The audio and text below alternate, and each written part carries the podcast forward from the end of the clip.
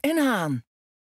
Nederland en Jordanië hebben vannacht opnieuw goederen gedropt boven de Gazastrook. Dat was in combinatie met een, eh, ja, inderdaad met een Jordaanse effort. Het gaat voor een, over een Jordaans eh, noodhospitaal waar spullen naartoe gingen. Gecoördineerde operatie met de Israëli kostte een miljoen. Ondertussen is de Amerikaanse buitenlandminister Blinken opnieuw op reis door het Midden-Oosten. En dat doet hij voor de vijfde keer. Zweden moet nog steeds wachten op NAVO-lidmaatschap. En dat is voor de vijfhonderdste keer omdat we op de Hongaren wachten. We gaan uh, genoeg bespreken met buitenlandcommentator Bernard Hammelburg en Europa-verslaggever Geert-Jan Haan. Mannen, goedemorgen. Goedemorgen. Goedemorgen. Bernard, allereerst even over die dropping. De tweede, zondag was er ook al eentje. Uh, gisteren weer. Wat, wat zegt het jou dat wij hier aan bijdragen? Nou, ik, ik vind het heel goed dat we daaraan bijdragen. Om een aantal redenen. In de eerste plaats gaat het in coördinatie met partijen. Dus ook met de Israëliërs en met de Gazanen. Dat is zichzelf wel bijzonder. Inhoudelijk is het goed. Het zijn spullen die hard nodig zijn. Maar het is ook een beetje een compensatie voor. Je weet, er is een, een soort actie tegen UNVRA, de, de, de, de VN het VN-kantoor dat de Palestijnen helpt. Uh, en daar hebben, uh, heeft een aantal landen de hulp stopgezet, waaronder Nederland. Omdat er allerlei corrupte handelingen zijn, maar ook omdat UNRWA blijkt te hebben meegeholpen aan die aanval op uh, eh, 7 oktober. en Nederland heeft daar nogal, nou ja, heeft er nogal luid tegen geprotesteerd. En het is dus goed dat Nederland laat zien, ja, maar dat wil niet zeggen dat we geen hulp aan de Palestijnen willen geven. Ja dus ik denk dat het politiek ook, heel slim is om dit te doen. Uh, laten we eventjes naar Oekraïne overstappen. Geert-Jan, uh, Zelensky, dat gonst al een tijd. Die gaat zijn opperbevelhebber ontslaan. Het is nu zo goed als zeker. Hoe, hoe ver staat het? Nou, het gonste nog meer dan het al gonste, Bas. en Zelensky heeft een interview aan Rajuno gegeven, de Italiaanse tv... waarin hij ook eigenlijk uh, uh, toegeeft dat hij de hele uh, militaire top wil vervangen. Hij heeft het over een nieuwe structuur. Hij heeft het over nieuwe energie. Hij wil het dus niet op de man spelen. Niet alleen op mm -hmm. ja, de commander-in-chief Zaluzhny... waar hij ook vanaf het begin van de oorlog een groot respect voor had... Mm -hmm de biograaf van Zelensky heeft heel mooi opgeschreven dat uh, de eerste weken van, van de Russische invasie in de Oekraïne, uh, 24 februari uh, 2022, dat hij de eerste weken zat Zelensky in de ene bunker in Kiev, diep mm -hmm. onder de grond. En Zaluzhny in de militaire bunker in de ander.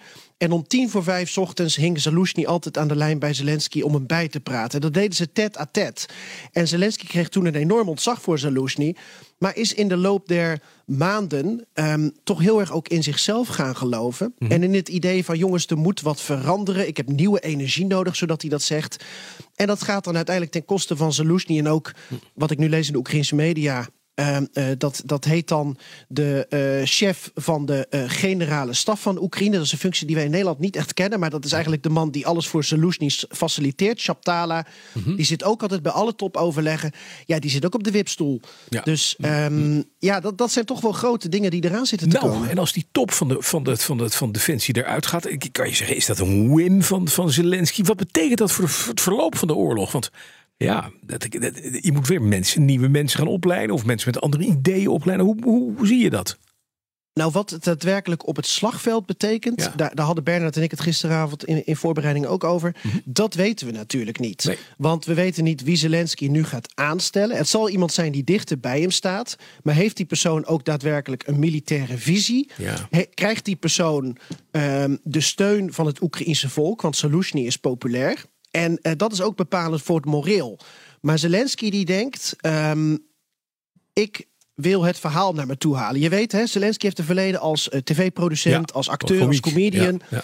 Hij gelooft in verhalen vertellen. Mm -hmm. En dat is nu ook wat hij denkt. Ik ga het maximale hieruit halen. Verlies is geen optie. Die Zaluzhny met al zijn opiniestukken over padstelling. Ja, uh, zak er maar in. Ik wil het verhaal vertellen dat Oekraïne kan winnen. Of dat nou waar is of niet. Dus hij zal iemand aanstellen die ja, mee moet die dat in dat draagt. verhaal. Ja, precies. En dat is het idee. Ja, oké. Okay. Eventjes naar uh, Josep Borrell, hè, de buitenlandchef van de EU. Heeft lidstaten opgeroepen de export van wapens en munitie naar andere landen dan Oekraïne tijdelijk stop te zetten. Uh, dat is wel iets wat, uh, wat Zelensky goed kan gebruiken. Plus het feit dat ook in Amerika nu langzamerhand de, uh, het sentiment dat lijkt te kantelen. En het enorme bedrag wat de Amerikanen hebben vrijgemaakt om Oekraïne te helpen, wellicht gaat vallen. Bernard, hoe kijk jij daar tegenaan? Nou, ik vind het in de eerste plaats een stommiteit van Borrell om dat zo te zeggen. Mm -hmm. Eh, want het kan wel waar zijn hoor, dat we al een probleem. Maar je gaat toch als topdiplomaat niet tegen de hele wereld roepen. En zeker tegen de Russen. Jongens, mochten jullie toevallig zin hebben om ons binnen te vallen. Ja, doe dat dit even is niet. het goede moment, want Ja, we kunnen ons niet verdedigen. dus ik, ik, vind, ik begrijp niet dat die man die opmerking op deze manier plaatst. Mhm. Dat hij achter de schermen probeert om eh, de Europese landen op te zwepen. Om meer te doen, daar heeft hij groot gelijk in. Kan dit ook, Geert-Jan?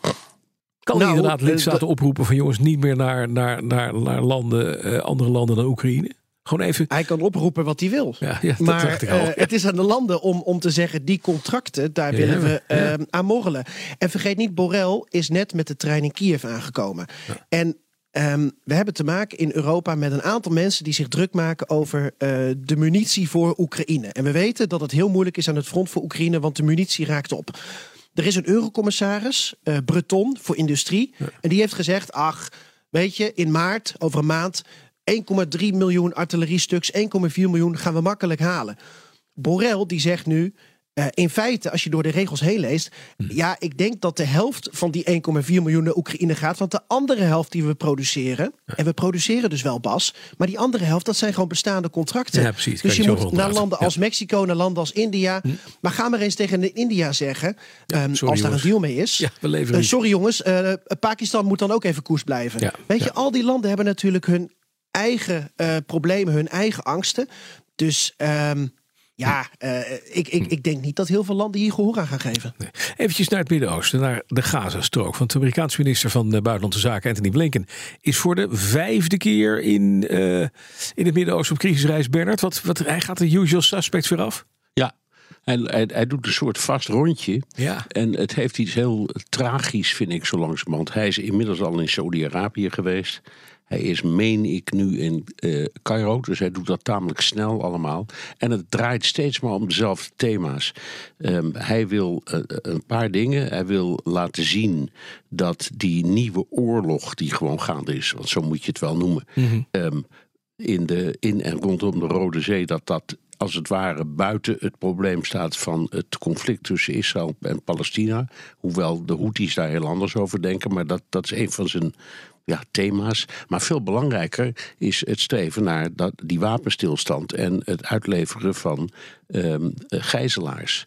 En daar loopt het steeds op vast, omdat eh, Hamas zegt: eh, er valt met ons niet te praten zolang er niet een volledig staakt het vuren komt. Dan kun je het verder vergeten.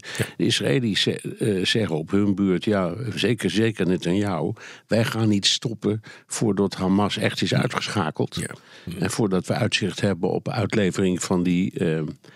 Eh, gijzelaars. Van gijzelaars, precies. En het is, ja, dat is een soort padstelling. Ja. En daar probeert hij doorheen te komen. En het opmerkelijke is dat al die landen die hij aandoet, die zijn eigenlijk erg op zijn hand. Hm.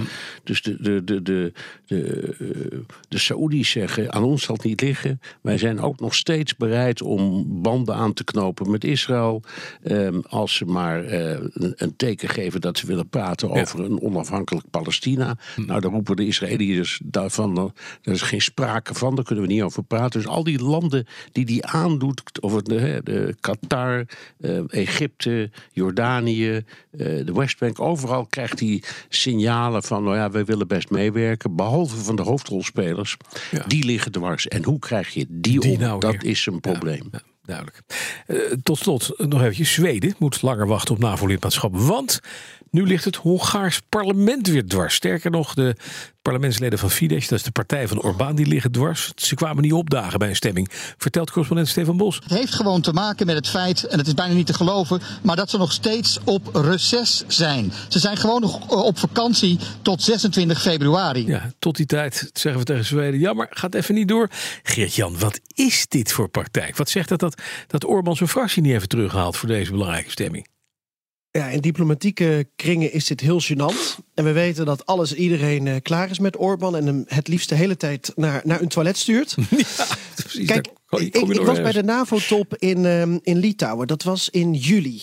En eh, toen ging het erom dat Turkije en Hongarije nog moesten ratificeren. Die moesten nog Zweden eh, officieel toestemming geven tot de NAVO. In dit geval van Erdogan ehm, zag je dat hij het onderste uit de kant telkens wist te schrapen. En nog een bonupje daaronder. Want dan kreeg hij weer vliegtuigen van Amerika en misschien een bezoek aan Biden in het Witte Huis. En hij kon van alles uit onderhandelen.